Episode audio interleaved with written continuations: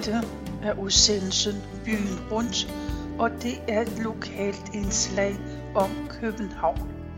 Mit navn er Tove Christensen, og jeg har været på Københavns Stadsarkivs hjemmeside, og der har jeg fundet en erindring, som Preben Vagn Mangret har skrevet. Det handler om årene fra 1951 til 55 og han skriver, Min barndom på Christianshavn begyndte og sluttede i Ovengade Ovenvande nummer 100A anden sal. Jeg boede dog mit første halvandet år til november 1940 på Frelsens Herres spædbørnhjem i Gentofte. Min biologiske far har jeg aldrig kendt til, så jeg er født Andersen, min mors pigenavn. Så da far og mor giftede sig i 40, fik jeg navnet Jensen. Senere tog mine forældre navneforandring til Mankart. Det gjorde vi, fordi vi havde en her og fru Jensen i stuen til højre. Så var der os og fru Jensen på anden sal, og helt oppe boede herr og fru Ingemann Jensen.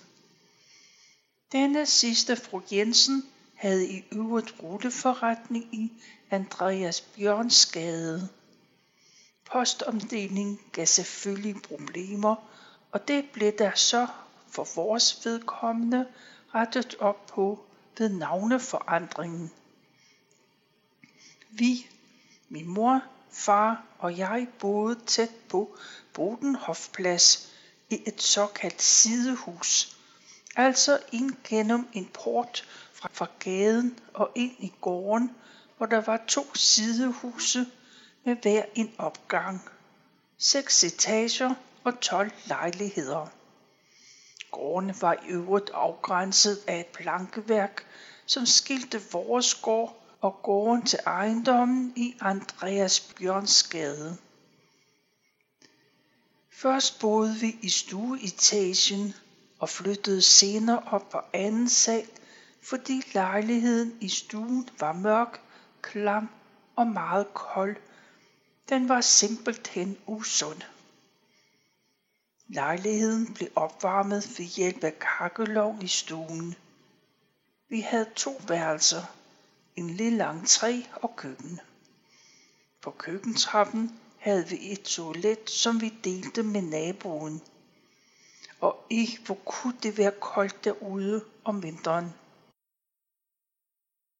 I køkkenet var der et enkelt koldtvandsrør med en messinghane på, der strittede vandret ud fra et etagegennemgående lodret rør og hen over vasken.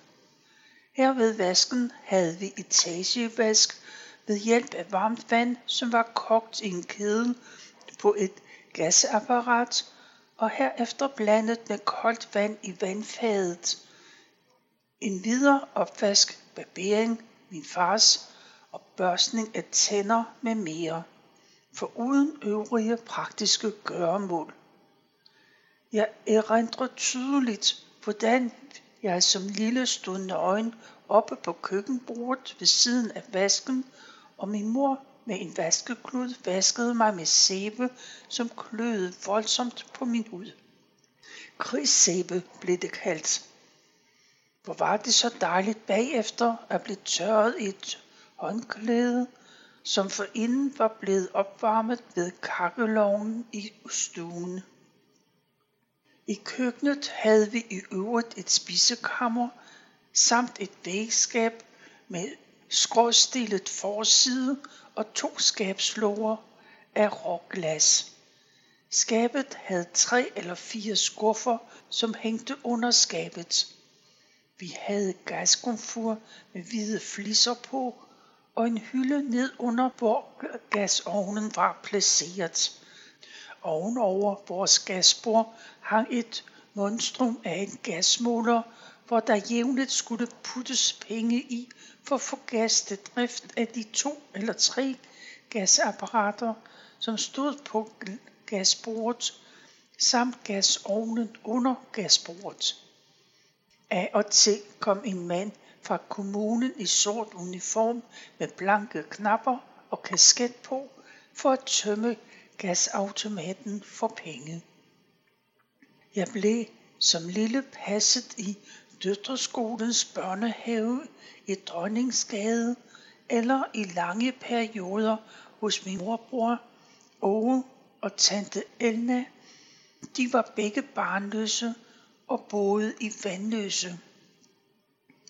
Min morbror var værkfører på bilværkstedet hos Schulstads brødfabrik, og min tante gik hjemme og passede mig. Jeg havde det rigtig godt derude og blev vel lidt forkælet. Dog var det lige det med havregrøden. Hver morgen skulle jeg spise en, synes jeg, stor portion varm havregrød med mælk på, og det havde jeg det ikke godt med. Mine forældre har jeg altid haft det bedste forhold til. Min mor blev i 1908 født i Nyborg og flyttede i 1914 med min morfar og mormor samt fem søskende til Vordingborg. Min morfar var i forsvaret og trådte som stabsofficiant ud af hæren i 35. Efterfølgende flyttede de til Haslev, hvor de levede til deres dages ende. Min mormor blev hjemmegående efter at have haft sygstue i Nyborg. Efter en skolegang arbejdede min mor efter som ung pige at være flyttet til København i huset, som det hed, altså gjorde rent, vaskede og strøg for bedre stillede familier. Min far som var årgang 1904, blev født i, i gaden Åben Rå i København og havde seks søskende. Min bedstemor, som var svensk fra Blekinge, kom som ung pige til København og tjente i huset. Ja, det fortsatte hun med i mange år. Min bedstefar var ansat som stationsbud på hovedbanegården i København. Han måtte senere søge sin afsked på grund af alkoholproblemer og slog sig ned som maskendiser. Min far arbejdede som ung på landet, både før og efter sin soldatertid. Senere blev han kranfører på BMW og havde 25 års jubilæum, inden han i 1971 blev folkepensionist. Ingen af mine forældre brød sig om øl eller spiritus. De var meget aktive som pensionister og var friske i hovedet og krop til det sidste. Min far og mor blev henholdsvis 93 og 97 år gamle. Min far var utrolig stabil omkring sit arbejde. Ja, uret kunne stilles efter, hvornår han gik og kom hjem fra arbejde. Altid samme tid hver dag. Altså også på lønningsdagen. Det var dengang løn udbetalt i rede penge på lønningsdagen en gang om ugen, og mange lod sig friste til lige at tage hul på lønningsposen, inden de kom hjem. Fra BMW havde min far oliepapir med hjem, som jeg brugte til at binde mine skolebøger ind i, og flere klassekammerater nød også godt af en lille rulle papir. Ligeledes havde min far reb med hjem, som jeg brugte til lasso og også flettet til pisk, som blev sat på et kosteskaft og brugt som våben, når vi havde gadekamp eller gårdkamp andre steder på Christianshavn eller Islands Brygge. Min far lavede også en sæbekassebil til mig. Den var monteret med fire gamle barnevognshjul, et styrehus og snoretræk til de forreste drejelige hjul. Den blev skubbet af en eller to legekammerater. Vi skiftes dog til styre eller skubbe. Mine forældre havde fra min tidligste barndom haft en kolonihave. Først på Kongelundsvej i sydgrænsen, senere ved Dragør og så igen i Kongelunden. Jeg husker mange cykelture til haven, hvor jeg sad foran på cyklen hos min far. Senere fik de bygget til, så vi kunne overnatte. Det var min far, der stod for havearbejde. Min mor havde det rigtig godt, når vi fik gæster. Hun holdt virkelig af at arrangere mad, kaffe og kage, samt hyggesnak og latter. Vores nabo, fru Jensen, var alene med to børn. Hun syede tøj om for mange familier, også for os. Jeg var ikke glad for i mange år at gå med tøj, der var syet om til bukser eller frakker. Det var ikke lige den slags tøj, jeg ønskede at gå i. Oven over os på tredje sal boede fru Mortensen. Hun var alene med fire børn, to drenge og to piger.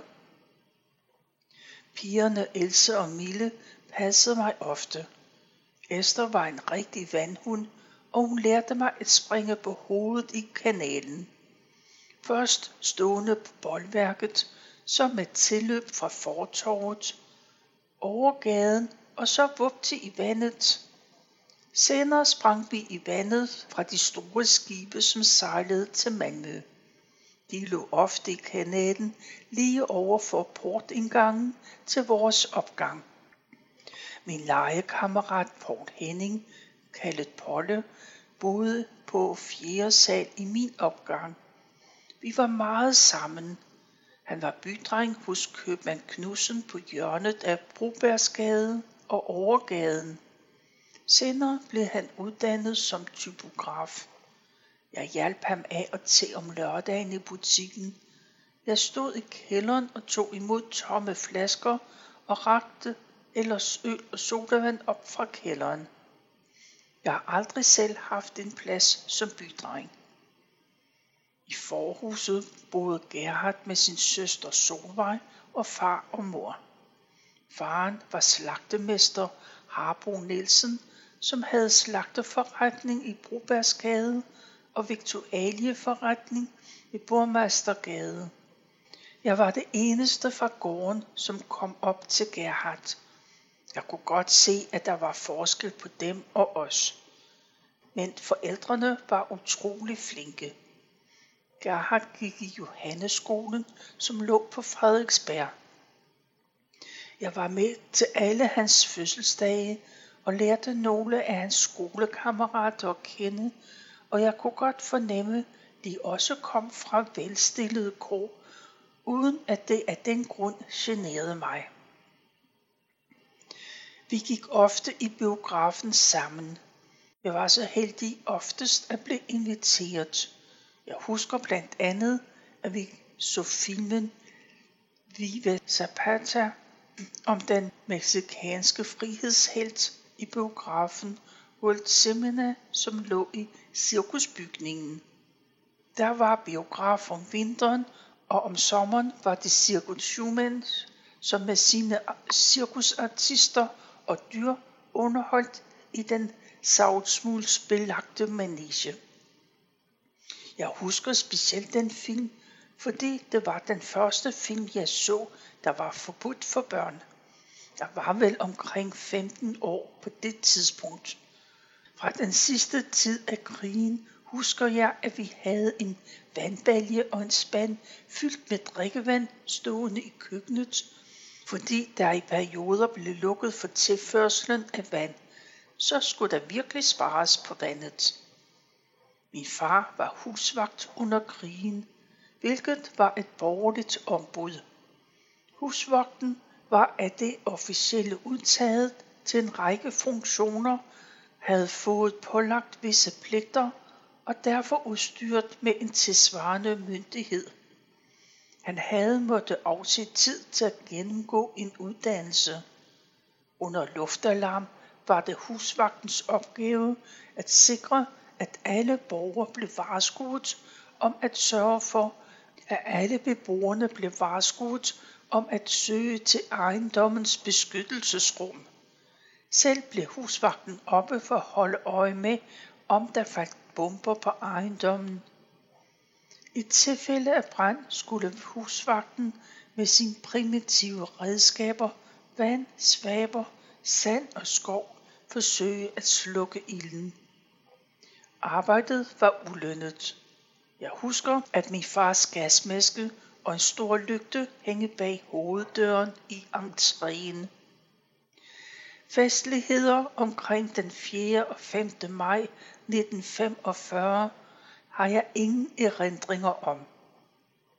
Jeg husker dog en enkelt episode fra de dage, jeg hørte min mor råbe, Viggo, hvad er det du gør? Det var min far, der lidt voldsomt, vel nok af glæde, rev de store mørklægningsgardinerne ned fra vinduerne. Episoden husker jeg mest, fordi omgangstonen mellem min far og mor altid var stille og rolig. I hvert fald, når jeg var i nærheden. Min mor vaskede tøj i vaskekælderen. Det blev båret ned af en snoet, ikke ret bred køkkentrappe med vasketøj, balje, sæbe med mere. Selve vaskerummet var koldt og forblev koldt, mens vasketøjet blev lagt i blød i gruekedlen. Under brugekedlen var der et fyrsted, hvor der skulle lægges brænde og papir i. Først når der kom varme fra fyrstedet, som varmede det kolde vand op, hjalp det. Ja, så blev rummet næsten dampfyldt, og der spredte sig en tropisk fugtig varme i rummet. Der var også gang i vaskebrættet. Det vaskebræt, som i dag er et flittigt brugt spilleinstrument i skiffelmusik. Mange gange har jeg set min mor med en stor solid kæp af træ løfte den kogende tøj op af kedlen og over i en silkbalje, hvor det blev skyllet i koldt vand og efterfølgende afvandet af den hånddrevne vridemaskine. Jeg erindrer ikke en eneste gang at have set en mand hjælpe til med vask i vaskekælderen. Til slut skulle det rene og halvvåde og tunge vasketøj bæres op ad køkkentrappen og helt op til femte sal, hvorfra der var en meget stejl trappe op til tørreloftet. Der var altid mange sorte støvpartikler, spær og gulv, så det var med at passe på det rene vasketøj, når det skulle hænges op på tørreloftet. Efterfølgende, når det var tørt, skulle sengelindet og duen ned igen, og i stuen stænkes og strækkes og lægges sammen. Det hjalp jeg meget tit min mor med, og vi lå, når en af os tabte et hjørne, vi skulle holde fast i.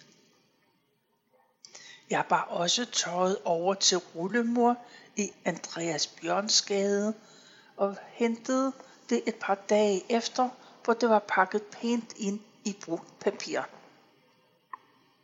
Min skoletid begyndte i august 1946 i første klasse på, på skolen i Prinsessegade 54.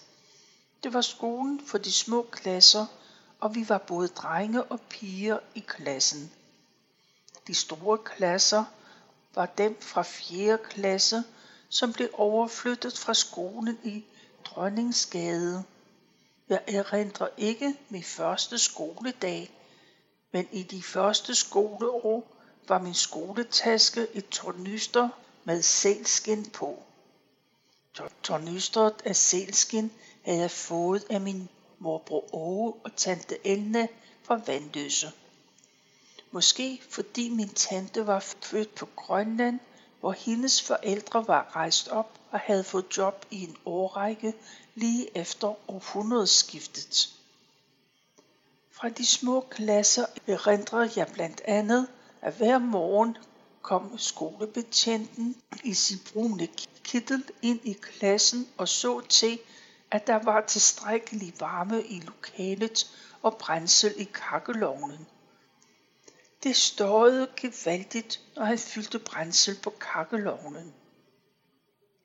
Vi havde syning, og ofte tabte vi sygtråden på gulvet med vilje, så lå underskolepulten og pjattede, mens vi ledte efter synålen.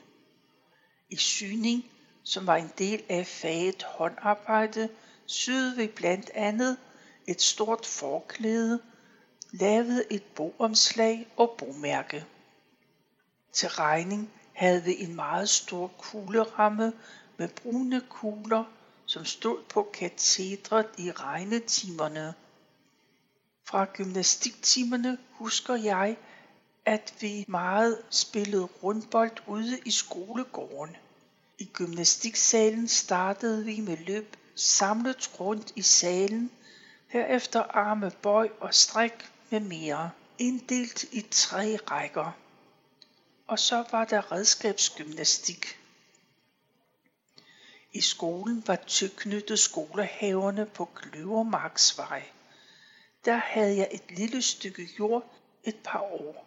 Frø og redskaber fik vi gratis udleveret og skulle blot møde to gange om ugen og tilse vores egen lille have.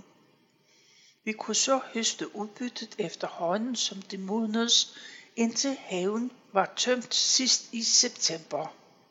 Stolt var jeg, når jeg havde noget med hjem til mine forældre.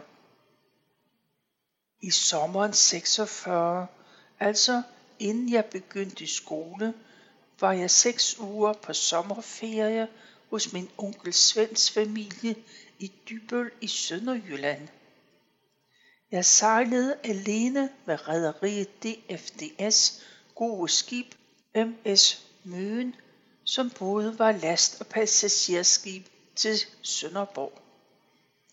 Mine forældre og jeg ankom til Kvæstusbroen, hvorfra skibet sejlede. Kaptajnen, husker jeg, han bar en fin sort uniform med guldsnore på ærmerne og en fin kasket. Jeg havde dæksplads, det vil sige, jeg skulle sove oven på en af lastluerne. Kaptajnen kontaktede et ægtepar, som også skulle med, om de ville se efter mig.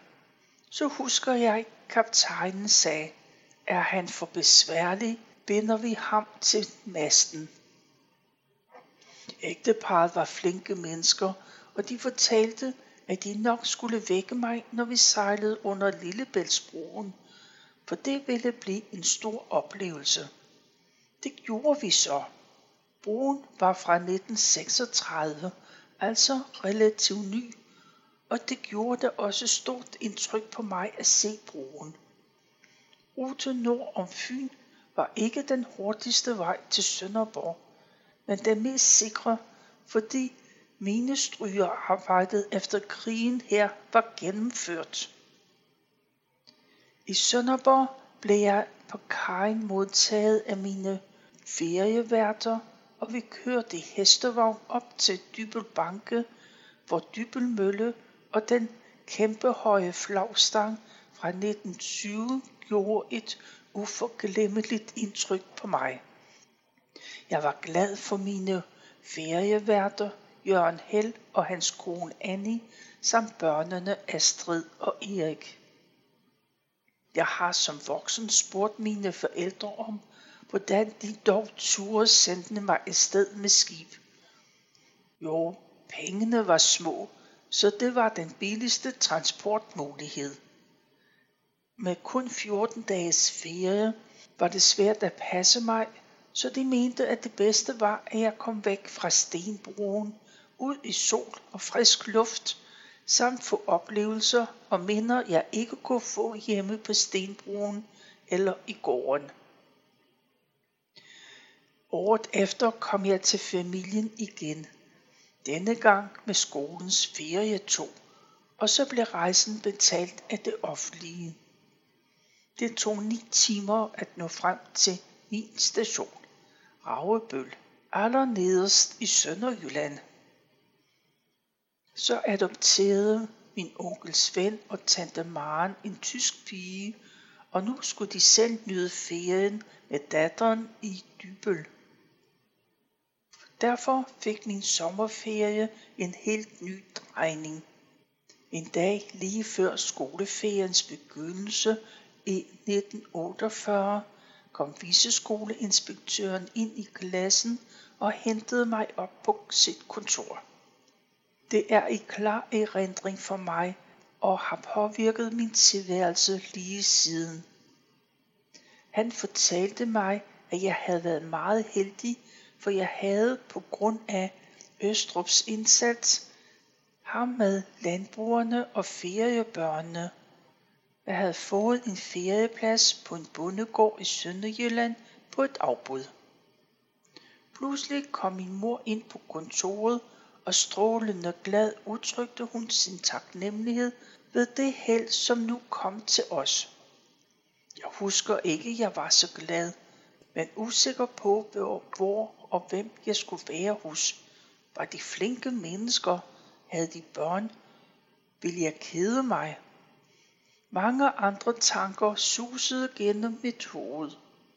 Det var jo i den tidsperiode, at overlæger Christian Østrup og senere inspektør på Østrig skole sendte opfordring til landbrugerne gennem radioen om at modtage fattige eller mindre bemidlede og i øvrigt trængende børn på landet for at få frisk luft, sol og sol på kroppen, i stedet for at tilbringe hele sommeren på stenbroen eller i baggården. I Sønderjylland kom jeg de otte efterfølgende sommerferier. Mine skolesommerferier i Sønderjylland og relationer dertil sidenhen fyldte meget i min erindring og min tilværelse i øvrigt. Så det har jeg planer om at skrive en bog om på et senere tidspunkt. På Bejstrup station steg jeg af ferietoget sammen med tre andre børn. En mand med kasket og brun mavejakke, det var Svend, kiggede på de to sædler, jeg havde fået om halsen ved togets afgang til København og sagde, Preben, du skal med hjem og holde sommerferie hos os. Så kørte vi en såkaldt kassevogn, forspændt to heste, hjem til gården og hilste på Rimer, deres tre børn og hunden. Jeg var kommet til en rigtig rar og venlig familie og havde tre dejlige sommerferier hos dem. Gården var et husmandssted på 25 tønder land med to heste, seks køer og en del grise, foruden en grønlænderhund og flere katte. I marts måned 1951 fik vi brev fra Svend og Rimer om, at de havde besluttet at emigrere til Canada, og det gjorde de så. Det gik dem rigtig godt i Canada, og Lisbeth og jeg har haft den store oplevelse at dels besøge mine gamle ferieværter derovre, for som voksen at udtrykke min taknemmelighed for deres store hjerterum, på trods af, at de selv havde tre børn. Nu havde de seks. Fantastisk var det også at opleve den storslåede natur i de vestlige provinser, British Columbia, men de skrev også, at Hansen på nabogården, hvor jeg tit kom og legede med deres børn, gerne ville overtage mig. Det blev både jeg og mine forældre meget glade for. Det var så langt jeg nåede at Preben Bonge Mangards erindringer. Det her, det var første del af hans beretning. Du kan læse det hele på kbharkiv.dk. Erindringen stammer fra bogen Preben Mangard har redigeret Mellemskoledrengene 1951-55 Christianshavns skole, og den er fra 2010. Tilbage er der kun at sige tak for nu, og tak fordi du lyttede med.